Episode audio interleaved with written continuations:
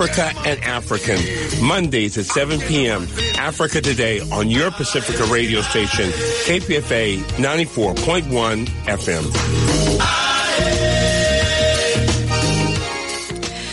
And you are listening to 94.1 KPFA and 89.3 KPFB in Berkeley, 88.1 KFCF in Fresno, 97.5 K248BR in Santa Cruz, and online at kpfa.org. The time is 3 p.m. Stay tuned next for Cover to Cover with Jennifer Stone. Happy ending, nice and tidy. It's a rule I learned in school. Get your money every Friday. Happy endings are the rule. So divide up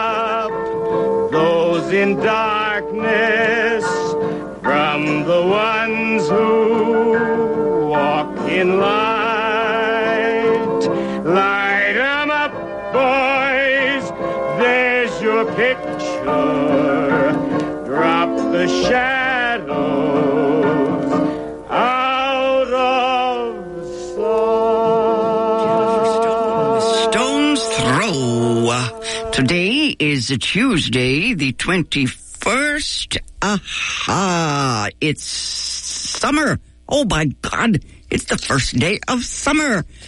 Last weekend was Father's Day. I tried to listen to the mainstream media, the radio and the TV. I wanted to catch the drift, see if anything has changed, you know? Okay, every day is Father's Day, that's for sure. the old cliches, you know, uh, aha. My favorite was a quote I found for Father's Day. Yes, I found this quote. It's comes from the younger, a younger son of Osama bin Laden. You remember Osama? Killed by the U.S. military on May the 2nd of this year. Old news. Anyway, Father of the Year, he was, yes. Father of Fear, yes. 9-11. Anyway, Omar, the younger son, Omar bin Laden, the son, wrote, uh, My father hated his enemies more than he loved his sons. I like that. Um, it's one of the things I keep saying. Nothing will change until the fathers love their sons more than they hate their enemies. Well, all of us actually more than the, uh, would be all the parents have to love children more than they hate enemies. Let's see, where'd I find that bit? Um, I found it in the 16 May issue of the New Yorker magazine, my little Bible. The issue with, um, it's the issue with bin Laden, Osama bin Laden's face on the cover. It's almost completely scratched out, kind of an arty uh, cover there. They got his face with the turban, but it's all scratched out. Uh, you know, the way you scratch out lottery tickets, that kind of thing. Uh, anyway, uh, let me read you just a little paragraph uh, from this bit. Uh, it's by Steve Coll, C-O-L-L. Bin Laden, titled The Outlaw. Uh, bin Laden had at least four wives and 20 children. His life didn't end in total familial isolation. He died in the company of his youngest wife, a Yemeni woman in her 20s, uh, as well as at least one of his sons. Uh, for many years, he had been estranged from others of his children. Deadbeat dad. Okay. Uh, that's not in, in uh, Steve's article.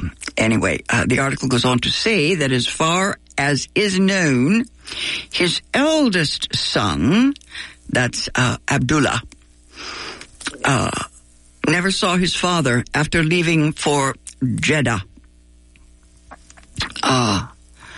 Right.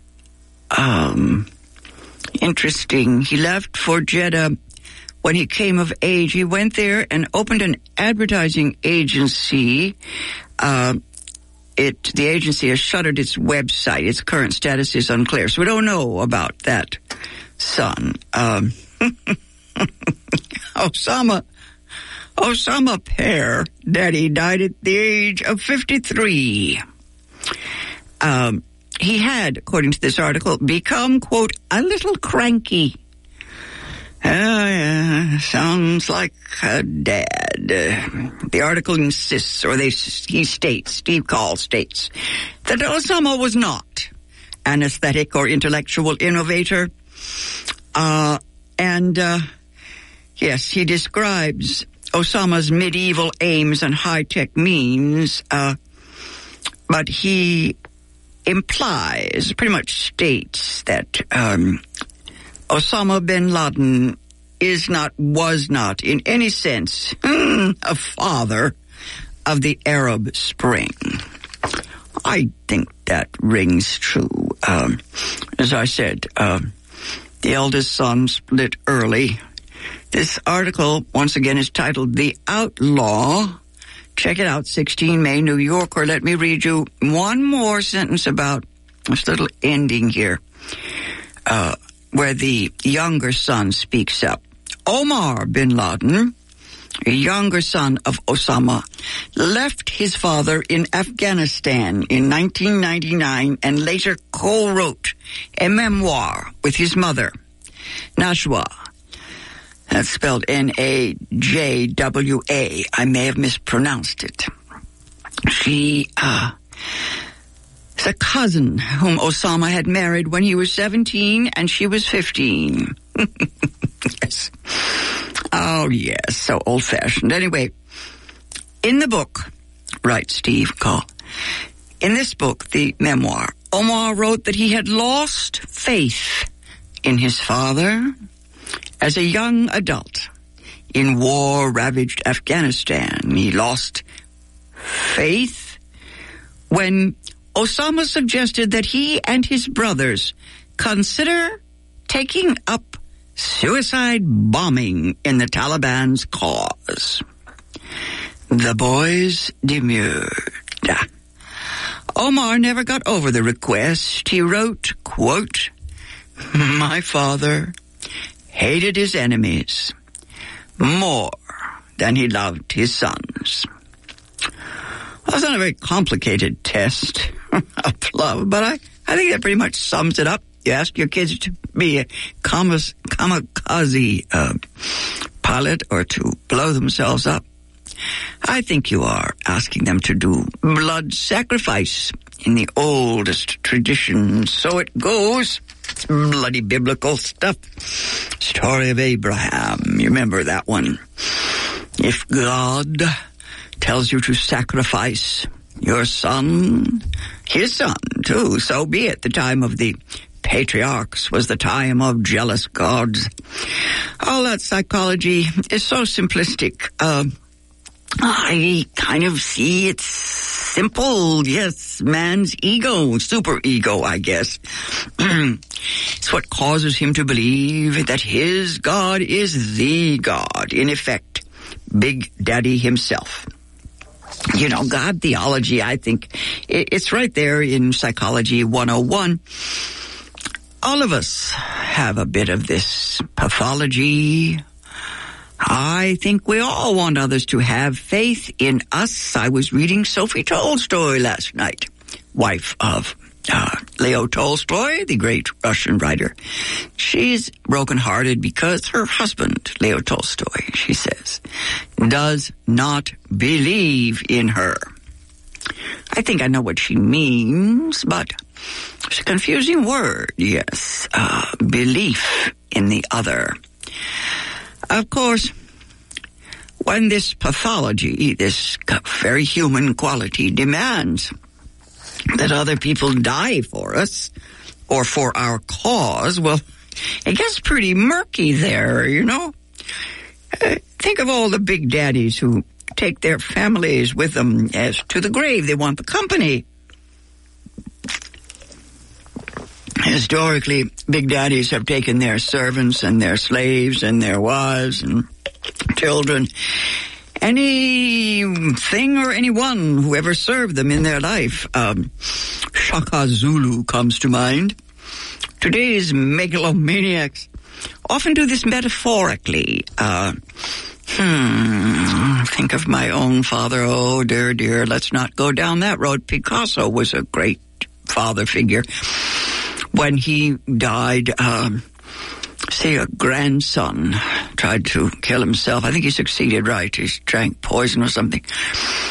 Uh, his wife, uh, uh, and then a- another woman lover, they all joined Picasso in death.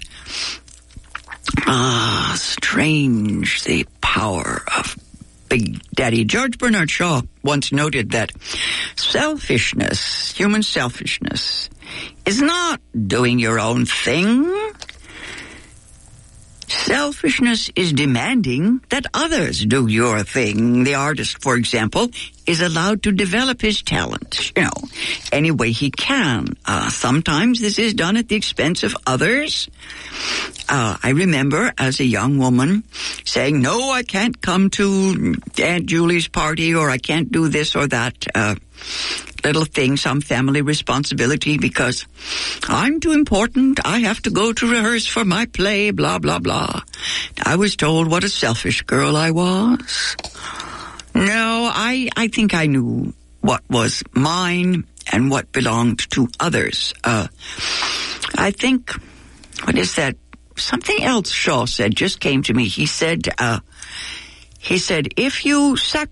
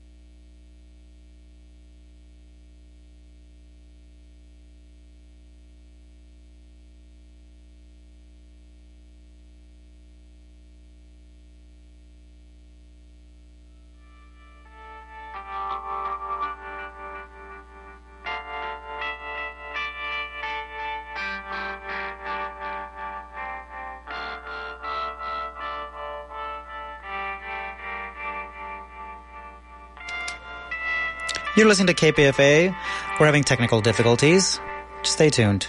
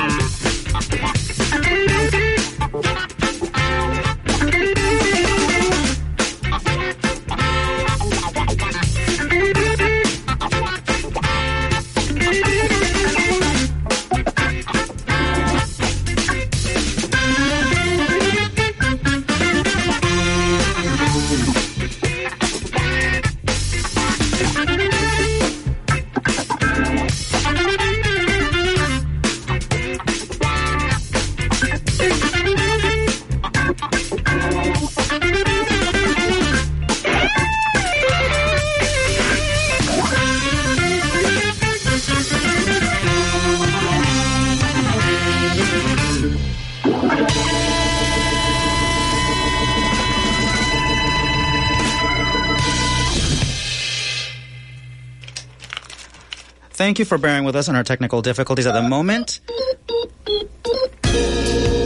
Jennifer Stone will return next week at the same time, same day. Please stay on the air.